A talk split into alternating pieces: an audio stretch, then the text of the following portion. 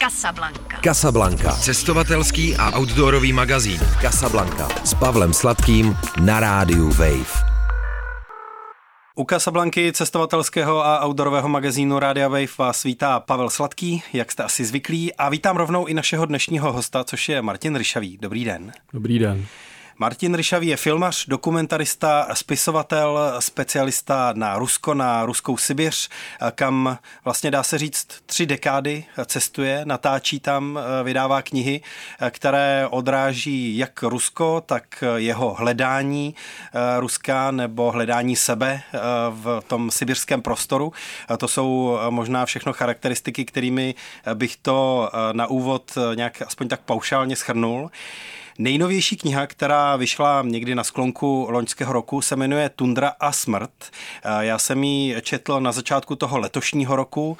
Než se mi podařilo zorganizovat dnešní natáčení a vysílání, tak se samozřejmě brutálně změnila mezinárodní situace a to ruskou invazí na Ukrajinu.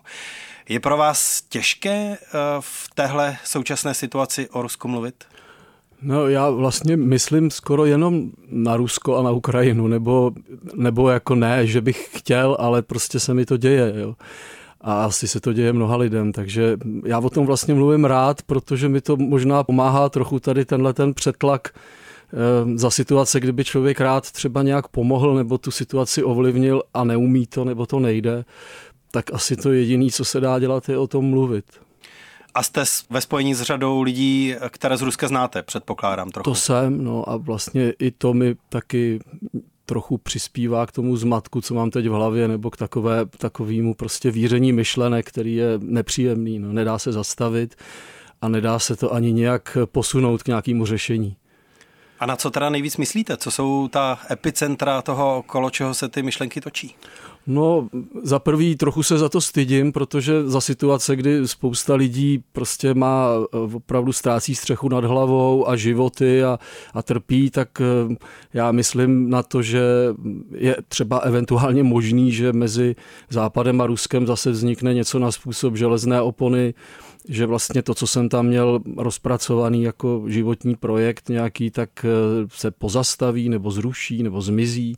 A vlastně je to takový jako vlastně, že se to nějakým zásadním způsobem dotýká mojí existence ale na druhou stranu, co je komu teď do toho, že jo, když všichni řeší prostě velké globální problémy a problémy konkrétních lidí, kteří prostě eh, jsou na tom velmi špatně nebo ve složité situaci, takže ohřívat si tady tu svoji polívku je trochu takový trapný, no ale jako člověk nemůže tyhle myšlenky zaplašit, protože se ho zkrátka týkají, no. Ten příkop mezi Ruskem a Západem, nebo minimálně Evropou, vzniká už delší dobu samozřejmě. Možná eh, s tím i sílil nějaký můj pocit, že v Česku ubývá lidí, kteří Rusku doopravdy rozumí. To já vlastně nevím, co to znamená Rusku doopravdy rozumět mm-hmm. a kdo může eh, pretendovat na takový postavení. No, eh, především to asi můžou být lidi, kteří tam nějakou dobu strávili a jsou schopni teda aspoň tu zkušenost s tím, co to Rusko je, popisovat trochu jako zevnitř. Jo. E, pokud se na to člověk dívá jenom prismatem toho, co si může přečíst v médiích nebo, nebo uvidět v médiích nebo se dozvědět e, nevím, na úrovni nějaké letmé individuální turistiky, tak to občas bývá dost povrchní a vlastně z toho opravdu nejde moc toho usuzovat. A je to za současné situace, je to úplně šílené, když si člověk uvědomí, kolik lidí se k Rusku vyjadřuje eh, na základě tak mizerné zkušenosti osobní. Kolik analýz vzniká, kolik různých názorů, co to znamená, proč to znamená, kam to směřuje, které opravdu nejsou opřený o žádnou solidní zkušenost. To ani já bych si netrouf spoustu věcí předpovídat nebo analyzovat a to jakousi zkušenost mám jo, a stejně si nemyslím, že něčemu rozumím. My se dneska rozhodně nebudeme pouštět do analýz mezinárodní situace nebo do eh, válečných analýz ani do ničeho eh, podobného, ale ve vaší knize už eh, se objevuje ta situace reflektující právě to, že vzniká ten příkop mezi Ruskem a Západem. Už ostatně kniha vznikala v době, kdy se válčilo na východní Ukrajině. Po anexi Krymu a podobně. A z té vaší perspektivy pro mě nejvíc vyplývalo to, že Eh, nasloucháte těm lidem i třeba někde na Dálném východě, v Jakutsku třeba, eh, kteří se tvrdě vyslovují pro eh, Putina a hájí nějaké ty ruské resentimenty a že váháte, jestli jim oponovat nebo ne, radši spíš nasloucháte a poznáváte. No oponovat jim je opravdu nesmyslné, protože jak si to je jenom tvrzení proti tvrzení. Oni si nemůžou svá, své názory, své postoje nijak ověřit.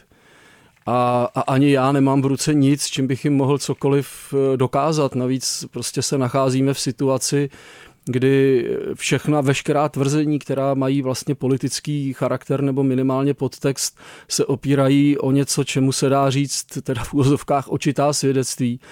Internet přetéká prostě obrázky nejrůznějších záběrů prvních linií a, a epicenter a, a ty propagandy jednotlivých států to umí použít tak, jak potřebují. To znamená vždycky tak, aby to bylo jako pro nás dobré a pro ty nepřátele špatné. A skoro neznám obrázek z války, který by jsme tady neviděli v našich sdělovacích prostředcích, aby ten týž obrázek e, neběžel třeba i v ruské televizi s úplně jiným komentářem, úplně jiném kontextu, někdy třeba i s jiným ozvučením. A za situace, kdy se tímhle způsobem s těmi mediálními obrazy e, pracuje, a ti lidé žádný jiný zdroj informace ani mít nemůžou, tak jaké pak argumenty nebo o čem se dohadovat, že jo? Prostě oni mají obraz, který někde získali, řekněme v televizi, a já mám obraz, který taky jsem získal spíš v televizi než kdekoliv jinde. A co si s těmihle věcmi máme počít? jako jak můžeme na základě nich něco diskutovat. Jo? Takže eh, to nemá cenu prostě, to vůbec nemá význam. Jediné, co tam na tom se dá jako pozorovat a co, co je evidentní, je, že, eh, že v Rusku se s tímhletím obrazem pracuje dlouhodobě, že ty lidi to doslova teda nasávají s mlékem mateřským, to znamená kult armády, kult Ruska jako, jako země, která eh, je spojená prostě opravdu téměř pokrevním bratrstvím všech obyvatel, čili pěstování takového pocitu velké rodiny. A rodina eh, je něco, co si, jako bych řekl, nevybíráme. To znamená, tak jako má někdo mámu a tátu, a i když to můžou být nejhorší možní lidé na světě, tak před cizími je nekritizujeme, před cizími se k ním o nich nevyjadřujeme zle, protože jsou prostě naši a takový jsou.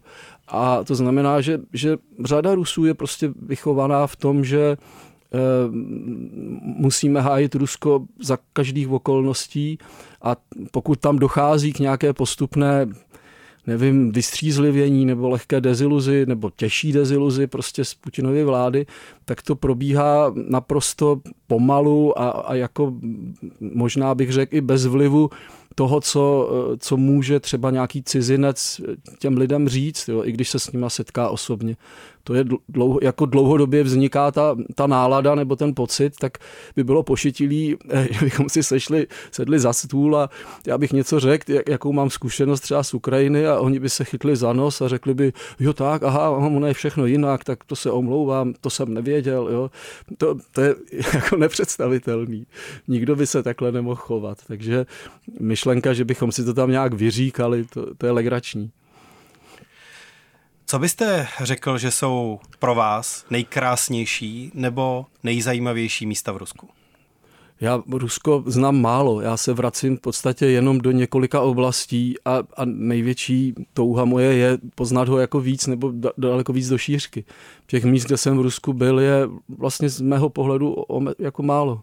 A mě vlastně strašně baví nebo zajímá se vracet na ta místa, která už znám, protože uh, Prostě je to pokračující příběh.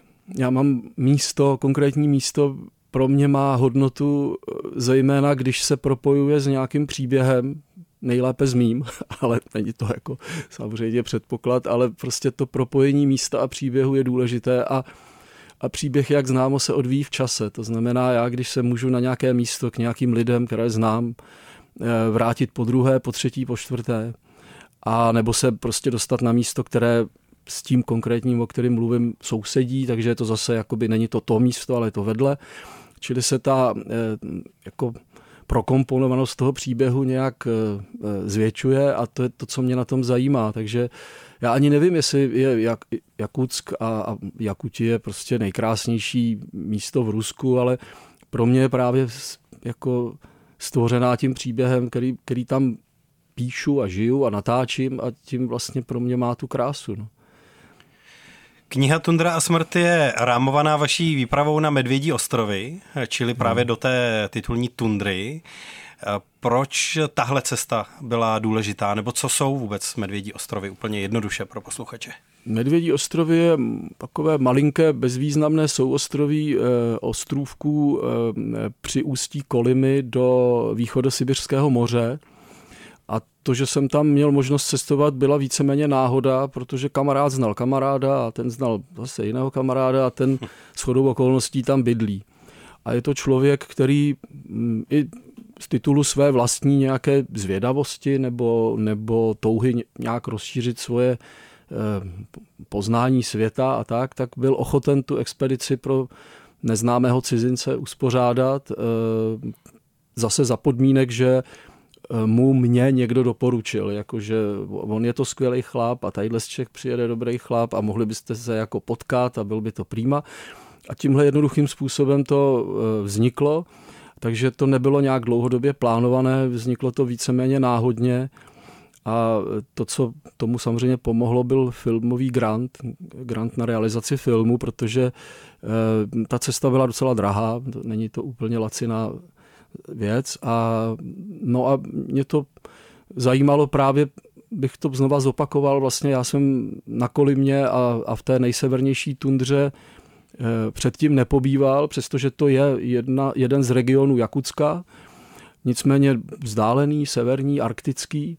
A, a mně se vlastně líbila představa, že to poznávání tady té oblasti rozšířím o tu arktickou oblast a dál jsem nějak neuvažoval a to, co se tam potom začalo odehrávat, byl vlastně nějaký jako pokračování příběhů, který jsem tam prožíval předtím. Já jsem se pak na Kolimu vrátil ještě třikrát a vlastně z toho pak vznikla ta knížka. To, co se tam odehrávalo, mělo řadu úrovní. Eh, třeba to, že jste pracoval s nalezenými materiály na polární stanici, hmm. které vlastně takovým svérázným způsobem eh, dokumentovali rozpad Sovětského svazu v takhle zapadlé výspě. Zároveň jste teda eh, viděl lední medvědy, zažil ten mráz a byl tam s těmi místními lidmi, což byly takové jako tři úrovně, které hmm. se volně prolínaly a stvořili ten váš zážitek. To bych líp neřekl. jo, je to tak. Můžete říct třeba něco k těm lidem, protože tam byli hned dva, eh, kterým vy teda minimálně v té knize říkáte eh, strýček Váňa, hmm. nebo oni se tak oslovují, což je samozřejmě eh, postava z Čechovy slavné hry, ale tady to s Čechovem mělo nebo nemělo něco společného? Ne, to opravdu vychází z reality. Oni tam takhle bydleli, ti dva Ivani, jeden Ivan Rus, jeden Ivan Čukča a oslovovali se navzájem strejčku Váňo, takže já jsem to s potěšením jenom převzal tady to oslovení. A opravdu tam žili a jeden z nich teda už zemřel a druhý právě ještě tam teda žije. No. Jeden z nich eh, měl dost vřelý vztah k alkoholu, to vypadá. A druhý byl abstinent přísný. A druhý... Eh, proměňuje se tohle v Rusku nějak? Protože my jsme se tady v tomhle pořadu v minulosti několikrát bavili o tom, jak eh, přišla, přišel absolutní zákaz alkoholu na transsibirské magistrále hmm. a že možná ten jako své rázný vodka obraz Ruska třeba není tak jako jednoduchý a kompaktní, jak by se z Česka nadále mohlo zdát. Jak to je? Vyvíjí se to? Já si myslím, že v těch severských krajinách je to pořád problém. Jo, tam se malinko snad v něčem podařilo, eh, nebo nevím, jak bych to řekl, má, možná má nějaký efekt ta obrovská kampaň, která začala v Rusku už někdy před 20 lety, kdy e, prostě začalo být ve velkém propagováno pivo. A já jsem to nikdy z žádných oficiálních úst neslyšel, ale můj dojem je takový, že jaksi snaha převést ruského alkoholika z vodky na pivo je ve státním zájmu, nebo jsem se takhle domníval, že těch reklam na pivo, na, reklamu na vodku v podstatě v televizi neuvidíte, ale reklam na pivo bylo hrozně moc a tak mě to tak připadalo, aspoň soukromně jsem si říkal, aha, tady je snaha prostě jako substituovat eh, horší alkohol nějakým mírnějším, tak ale to je trochu jako legrace. A, A jinak v těch oblastech, do kterých jezdím, je to pořád problém, ale možná to trošku nějak souvisí s malinko se změnou stylu života, že ty lidi no já, se, já jsem se tam cítil prostě, no teďka jsem trochu ztratil niť, ale já jsem se na té kolivně cítil eh, mnohem bezpečněji než kdekoliv jinde, ale nevím, jestli to mám přisuzovat přímo poměrům v té dané vesnici nebo v té dané komunitě, anebo jestli je to nějaký vývoj v čase, že se to trochu zlepšuje.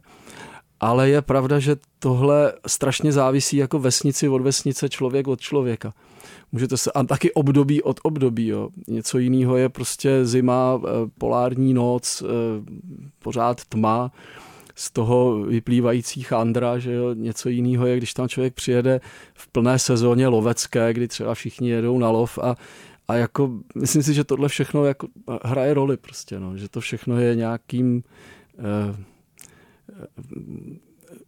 že to nějakým způsobem ovlivňuje to, do jaký míry ty lidi se opíjejí nebo neopíjejí. No já ten obraz Ruska jako permanentně se spíjejícího vodkou nemůžu jako potvrdit, ale zároveň jsem viděl lidi a viděl oblasti, kde to fakt problém byl. Jak to vypadá na polární stanici, jako byla ta na Medvědích ostrovech, když je eh, nějakou dobu nepoužívaná a dorazí tam po čase zase lidé? No vypadá to tam tak, že se všude do těch eh, budov dostane sníh, takže vevnitř v těch místnostech leží sníh, který tam navaje vánice přes rozbitá okna, což je malebné, krásné a trochu děsivé. Okenice se nepoužívají, neberou se v potaz, aby tomuhle se zamezilo? Já s, ne, jako že by to bylo zabedněný, no hmm, hmm. někde ano, někde ne. Druhá věc, že se tam dostávají medvědi, že rozbíjí dveře a okna, aby se dostali dovnitř. Eh, možná hledají něco k snědku, ale obecně medvědi jsou zvědaví. Oni rádi prostě se dostávají do opuštěných lidských domů a prohlíží si je. Takže tam hospodaří ty medvědi. A další věc, že do té největší budovy, která stála úplně na břehu, pravděpodobně, aspoň to tak vypadalo, narazila kra. Při letním tání se tam spříčily kry asi výš, než zrovna bývalo dřív zvykem. Nevím, co tam bylo za speciální počasí, ale prostě ten dům byl proražený obrovským kusem ledu, takže měl díru ve zdi, jako kdyby tím projel tank. Jo. No a těma dle všema různýma otvorama se tam dostává sníh. Je to pohled, takový zvláštní pohled, eh, jak z nějakého sci-fi, sci-fi hororu nebo něco podobného. Něco mezi polárními výpravami na začátku 20. století a postapokalyptickou sci-fi, jo? No, ten obraz takový je. Hmm. Ano. Dokážu si představit, že když teda člověk na podobnou základnu dorazí, tak ty první hodiny a dny jsou jasné, protože je potřeba se tam nějak zařídit, začít fungovat, takže tomu je podřízeno všechno. Ale když se potom lidi trochu jako usadí, tak o čem spolu mluví? No, povídáme si o všem možném, jak to chodí na světě a, a o ženských a o rybách, o rybaření a o lovu a a o turistice, normální rozhovory. A samozřejmě já jsem měl tendenci stáčet ten rozhovor přímo k tomu konkrétnímu místu, teda kde to jsme, co to vlastně je za místo. Ale ty lidi, s kterými jsem tam byl, o tom mluvili ne úplně ochotně a hlavně o tom taky mnoho nevěděli. Pro ně to bylo stejně podivné jako pro mě, i když vlastně žili v sousedství té základny, ale vlastně nějak jako o dějinách toho, tý, té základny na Medvědích ostrovech toho taky jako nevěděli nějak strašně moc. A, a bavili jsme se normálně. Pro mě bylo spíš jako zajímavé to, že Ivan Běrioskin, který vlastně pomáhal mi tu expedici zorganizovat, jeho strašně zajímalo natáčení a on vlastně měl takový osobní zájem, eh, aby se mě ten film povedl a pořád se zajímal o to, co teda mám točit, jak, proč to chci točit, k čemu to chci točit.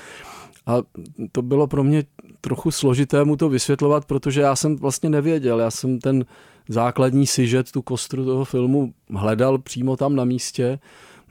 No a tak jsem prostě natáčel všechno, co mi přišlo zajímavé a, a trochu jsem čekal, co se stane, jo, což je taková moje metoda trochu riskantní, protože vždycky si říkám, a co bude jednou, až se nic nestane, až, až se mě nepovede ten hlavní sižet nějak najít a prostě ten film bude takový řídký, jakoby bez tématu nebo co, nebo jenom cestopisný, prostě ne, ne, nedostanu tam žádnou metaforu pořádnou. A tady se by to vynořilo v okamžiku, kdy jsem našel ty dokumenty, právě ty, ten archiv vlastně um, u bývalého teda vedoucího polární stanice, ve kterém byly různá hlášení, udání, žádosti, prozby, žaloby. A tenhle ten archiv těch podivných teda literárních útvarů Eh, nejenom, že jsem je potom publikoval jako samostatnou knížečku, ale hlavně mi poskytli dramaturgickou kostru pro ten film. A od toho se potom nějak začaly odvíjet i ty další moje debaty s těmi mými kamarády, že jsem se právě vlastně trochu ptal na věci, které s tím byly propojené. Ale jinak jsme opravdu do značné míry podřizovali ten denní režim jednak, abychom měli jídlo, abychom měli teplo, takže jsme jezdili lovit a na ryby a na soby a, a řezali jsme dříví. A, a v tom volném čase jsme opravdu ho podřizovali mému natáčení, takže když jsem chtěl natočit lední medvědy, tak jsme jeli najít lední medvědy, to trvalo dva dny nebo tři dny. Když jsem chtěl natáčet ledové kry, tak jsem natáčel ledové kry a oni prostě velmi trpělivě jako se podřizovali tomu, co já jsem potřeboval pro ten film, protože domluva byla taková, že jsme tam proto. Tak oni to tak i brali a vlastně do dneška jsem tomu Ivanovi za to strašně vděčný, protože on byl vlastně vedoucí té expedice, všechno to zařídil, dostal zaplaceno, ale ne nějak extrémně. To opravdu jako byly peníze, které byly velmi rozumné, co si za to vzal. A jako servis, který on poskytl, kdybych to takhle bral, že já jsem teda ten filmař a on mi poskytuje ten servis, tak to bylo něco neuvěřitelného. Jako ten člověk je prostě úžasný. Takže já jsem si ho hrozně oblíbil a, a vlastně pak jsem se tam ještě asi třikrát k němu vrátil a, a prožili jsme tam ještě spoustu času v jeho loveckém srubu na, na pobřeží. A vlastně on pořád se staral o to, jaké mám záběry a co ještě pro ten film potřebuju a, a o čem to vlastně celé bude. A kolem toho se hodně věcí točilo. O Putinovi jste se nebavili na Medvědích ostrovech? S přihlednutím k tomu, že ty dokumenty svědčily o nějakém krachu rozpadu Sovětského svazu, čili se dalo třeba mluvit o tom, co přišlo potom, jak se za tom zatím to současné Rusko ohlíží, že to třeba nějakým způsobem jako nevyšlo, že uh, nějaká hořkost ruská vůči tomu západu třeba vychází i z té doby, která přišla po rozpadu Sovětského svazu? Víte, Ivan je fakt jako z mýho hlediska je to úplně mimořádný člověk a věřím, že takových je v Rusku víc, ale tak někoho poznáte blíž. To je především člověk, který na, na e, rozpad Sovětského svazu a na situaci, kdy vlastně v obci Český, kde on žije, zkrachoval nebo se prostě zastavil provoz v přístavu, e, který živil vlastně celou tu obec, a on jako svářeč a jako přístavní dělník se vůbec jako nezdržoval nějakým naříkáním nad osudem a zařídil si živobytí tím způsobem, že nabízel jednak svoje služby svářeče, mechanika, člověka, který prostě je šikovný na obě ruce všem lidem v okolí a zároveň si zavedl živnost jako lovec, a, a kterým nikdy předtím nebyl. Jo? On nebyl vlastně lovil, samozřejmě tam loví každý, jít z jara na kachny, to je běžná věc, ale on prostě se stal lovcem, rybářem a v životě si nepostěžoval na osud v tom smyslu, že by mu krach Sovětského svazu a potom ty strašné ekonomické poměry v 90. letech nějak eh, zkazili život nebo co. Vůbec tuhle tu neřeší a vlastně eh, žije vlastně v situaci, kdy eh, v odlehlé arktické oblasti v podstatě politika ruská nebo světová se ho dotýká úplně minimálně. Eh, centrální vláda v Moskvě mu nemůže skoro nic nabídnout a on nemá co dát jí. Je to takový jako vztah, on je ruský občan, je loajální, byl v armádě, samozřejmě jako respektuje zákony, všechno tohleto nemá žádné nevede žádné řeči pro nebo proti Putinovi vůbec, ale je to nesmírně prostě samostatný člověk, který ví, že v podmínkách, kde žije, je především odkázaný sám na sebe a že ten stát ho nechal mnohokrát na holičkách.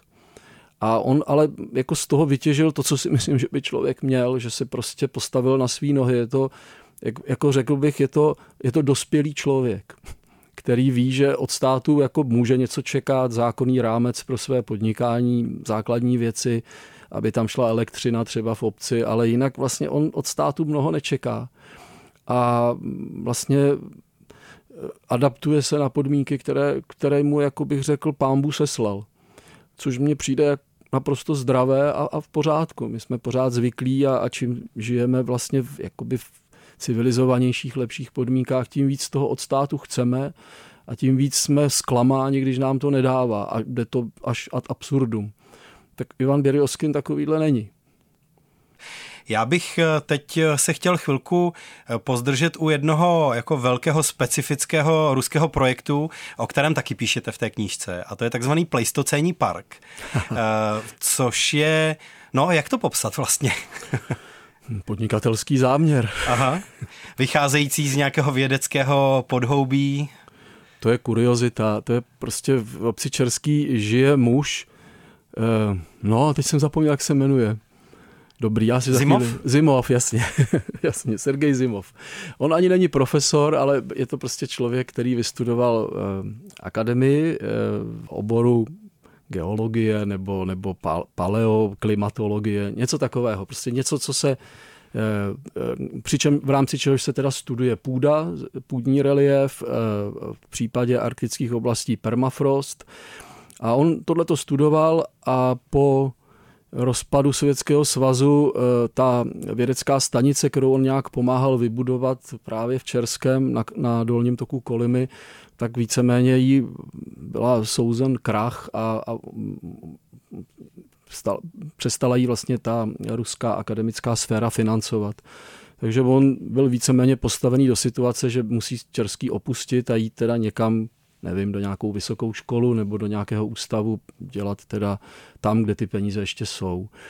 No a on se na základě svých teda vědomostí rozhodl tam vybudovat eh, něco jako vědeckou stanici na vlastní triko, částečně k tomu používal peníze amerických sponzorů, protože on prostě pochopil, že je možné do oblasti s takhle jako zajímavým e, geologickým reliefem a s tím úžasným permafrostem, který tam je, e, si vlastně zařídit živnost na tom, že tam zve studenty z, ze západních vysokých škol, protože kde jinde studovat permafrost než na Kolimě a on tam pro ně poskytuje zázemí, poskytuje jim tam neuvěřitelně skvělé podmínky pro práci. A oni s těmi svými granty a s těmi svými dolary tam teda k němu jezdí a opravdu tam bádají, to je opravdu seriózní záležitost, ale on už je dneska spíš než vědec, podnikatel, který umožňuje tady tuhle tu badatelskou činnost. A v rámci téhleté celé, toho celého svého projektu vybudoval říká tomu pleistocénní park, prostě velký ohrazený pozemek, kde se pokouší, eh, ono se to dokonce vědecky nějak jmenuje, že já jsem to zapomněl, to je hrozný, mám v hlavě úplný vítr. Eh, prostě vytvořit uměle eh, místo, takovou niku, eh, kde by se pokusil obnovit faunu tak, jak vypadala někdy prostě na konci doby ledové. To znamená, aby tam žili různé druhy velkých savců, aby tam docházelo prostě ke změně složení porostu v důsledku spásání a udupávání půdy a sněhu a tak dále. Prostě procesy, které on si představuje, že by mohly vést k tomu, že by se ten pozemek postupně dostal do stavu, ve kterém byl na konci Pleistocénu. Proto se to jmenuje Pleistocénní park. Já jsem si každopádně při čtení téhle pasáže knihy eh, připadal jako na hraně fikce a eh, reality. no eh, Šel jsem se podívat po dočtení té knihy na web BBC a na další zdroje, kde jsou reportáže z Pleistocénního parku, no, kde se referuje o tom zcela jako novinářským jazykem, jaký ten projekt je, kdo za ním stojí, co jsou možnosti hmm. a vnímal jsem i ten obrovský svéraz toho, že se tam prostě dovážejí zubři, eh, soby a ano. velká zvířata od eh, odevšat jako vrtulníky nebo i letecky a že to je eh, teda taková jako moderní ruská báchorka ve skutečném provedení. Já jsem přesvědčený, teď kdyby mě slyšel Sergej Zimov nebo jeho syn, tak by mě zastřelili, takže já využívám toho, že mě neuslyší, ale já si tak myslím, že celá tahle ta věc s tím parkem a vlastně všechny ty atrakce, které tam jsou, to je opravdu výkladní skříň vlastně dobře vymyšleného podniku, který je úctyhodný. Já si myslím, že když se člověk dokáže v arktické oblasti v Rusku eh, vlastně takovýmhle způsobem živit, tak je to fantastický eh, vlastně podnikatelský záměr. Ale základ je opravdu, aby tam rádi jezdili cizinci, aby tam rádi zkoumali to, co zkoumat potřebují a oni, aby mohli teda poskytovat servis a za to dostávali příslušné peníze.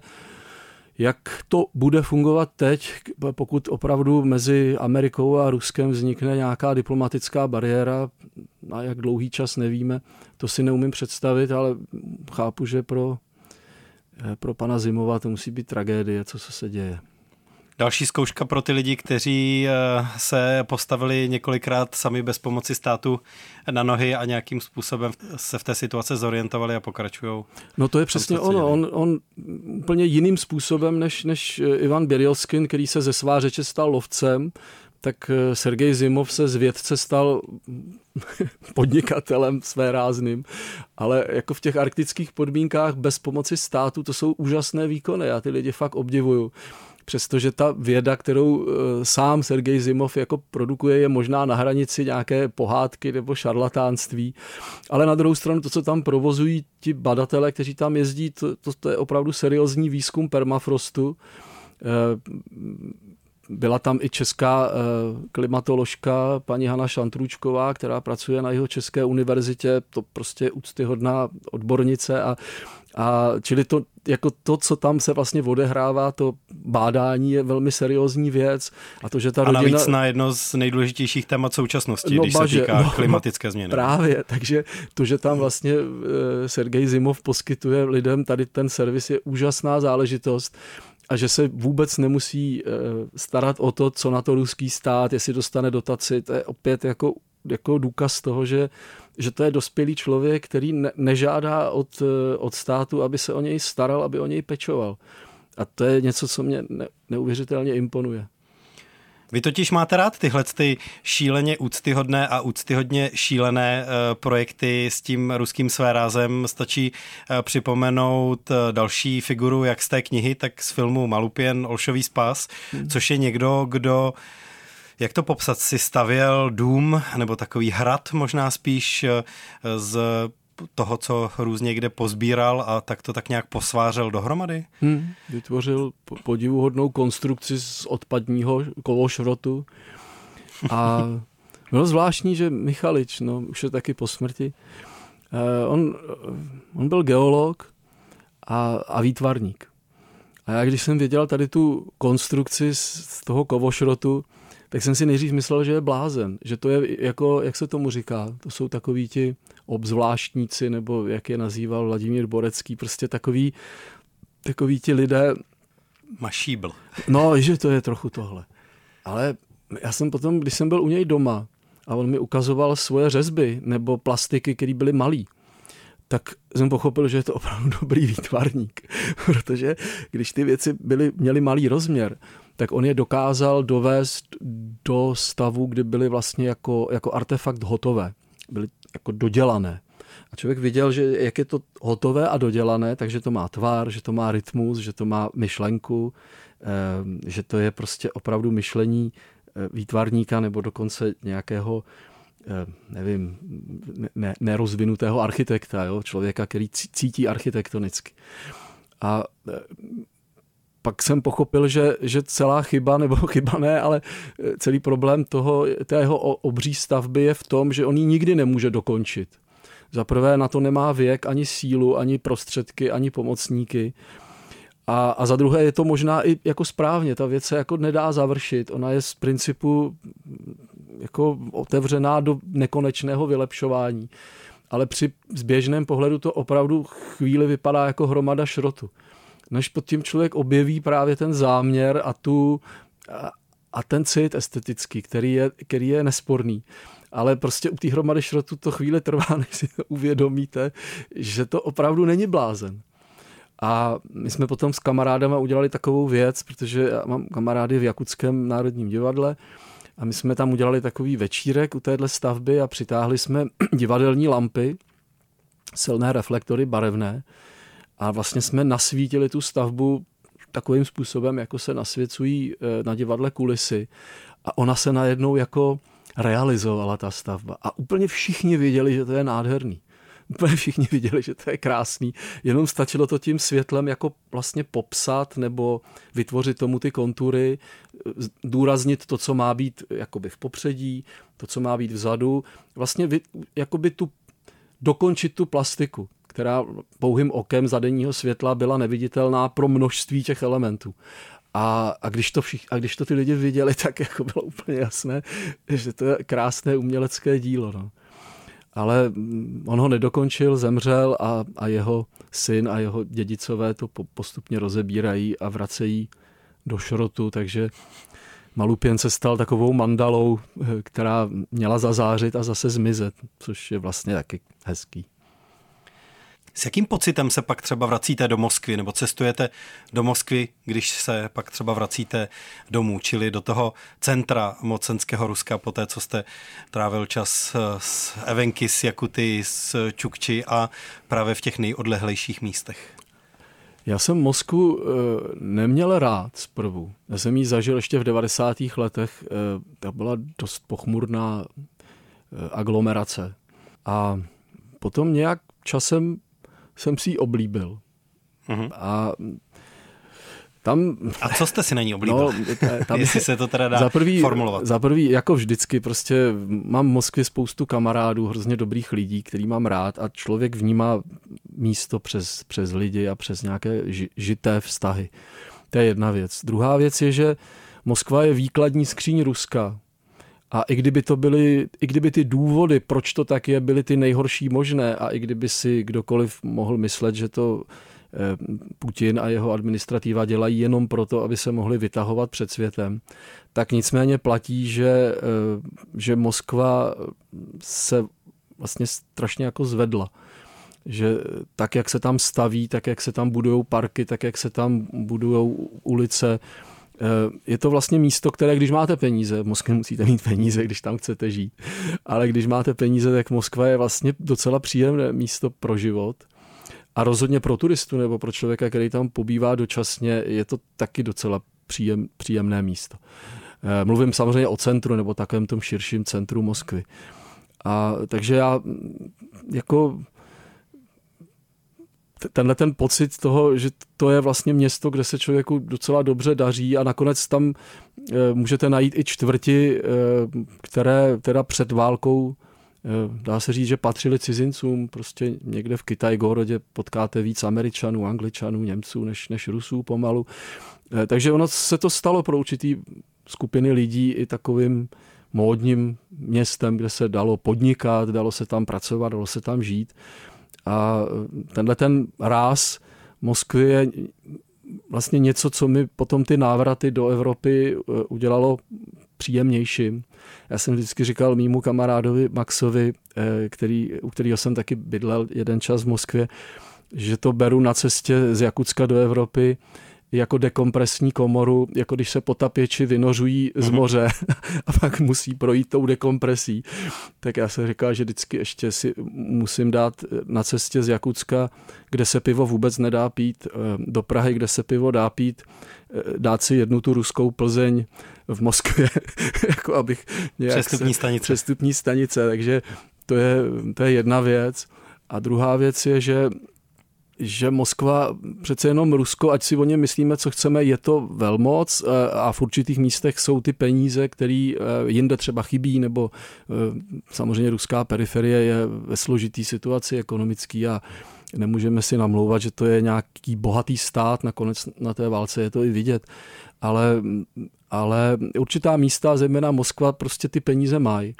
A pak podle toho vypadá třeba i kulturní život – když dojdete v Moskvě do galerie nebo na koncert nebo do divadla, tak vidíte věci, které, které prostě se dají fakt vidět jenom tam, kde ty peníze jsou. To znamená, eh, jít v Praze do galerie a jít v Moskvě do galerie je rozdíl.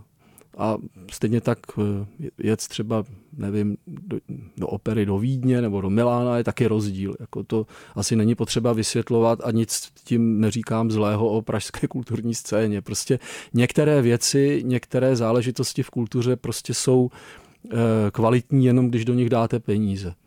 Ne všechno je takové. Jo, myslím si, že třeba dobré knihy můžou vycházet i za malé peníze, ale velkolepou operu nebo úžasnou výstavu, kde musíte pojistit obrazy za miliony dolarů, tak to všude neuděláte. A proto i ta Moskva je zajímavá. Teď to vypadá, že se do Ruska nějaký čas nepodíváte, teda.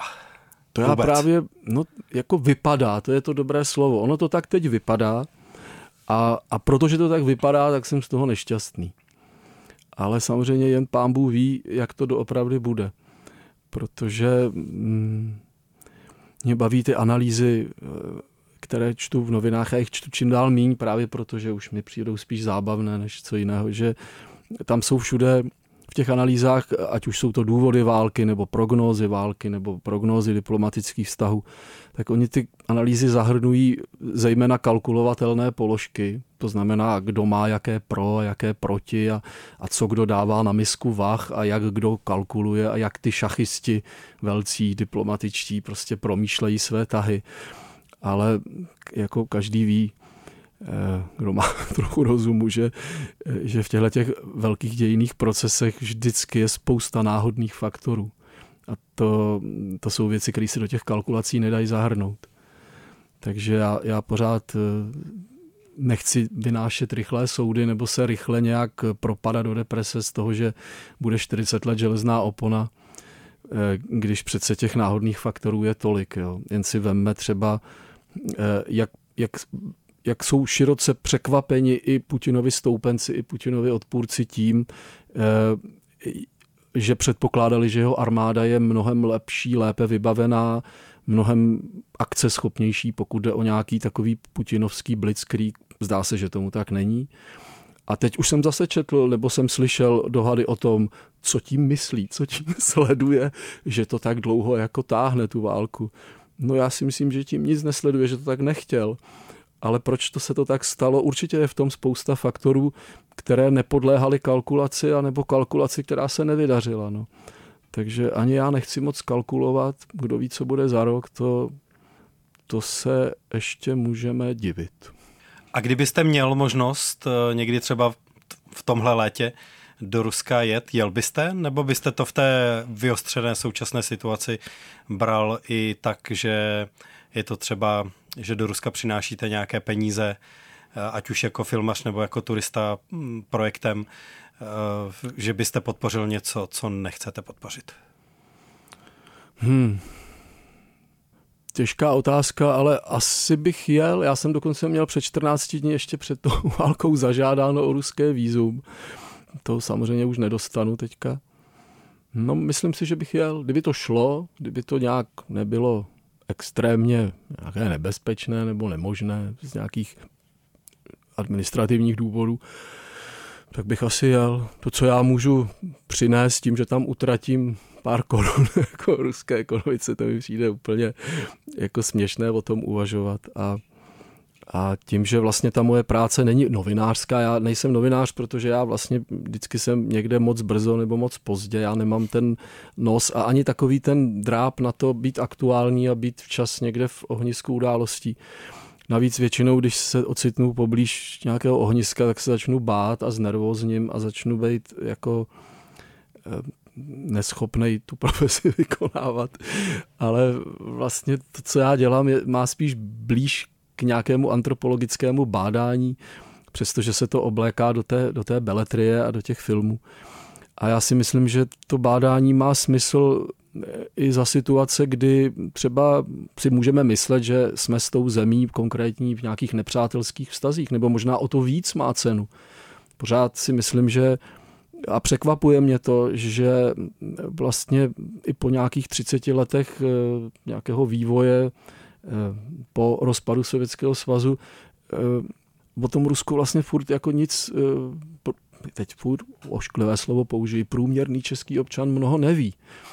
I když se domnívá, že ví, tak eh, já si myslím, že důležité o něm vědět, protože je to konec konců náš soused a bude tady vždycky. Představa, že teď nějak prohraje nebo, nebo, nebo, nebo zvítězí. Já mm-hmm. jako nechci vůbec nad tím spekulovat, ale jako všechny tyhle ty představy vedou k tomu, že nějak jako, že se nějak radikálně změní náš vztah k němu na základě toho, že ho, že, že teda a teď mu ukážeme, nebo teď ono nám ukáže, nebo jako ta představa, že, že se tam některé věci jako stanou definitivníma nebo nějak nezměnitelnýma, ale to Rusko stejně tady pořád dál bude, bude se nějak vyvíjet, nevím jak, ale jako myšlenka, že bychom ho měli třeba za trest ignorovat, to mi přijde úplně směšné. Martin Ryšavý byl hostem dnešní Kasablanky. Díky za to, díky za rozhovor. Já taky děkuju. Naschledanou. Naschledanou. Casablanca. Casablanca. Cestovatelský a outdoorový magazín. V džungli, v poušti, uprostřed oceánu. Poslouchej Casablanku jako podcast. Kdykoliv a kdekoliv. Více na wave.cz lomeno podcasty.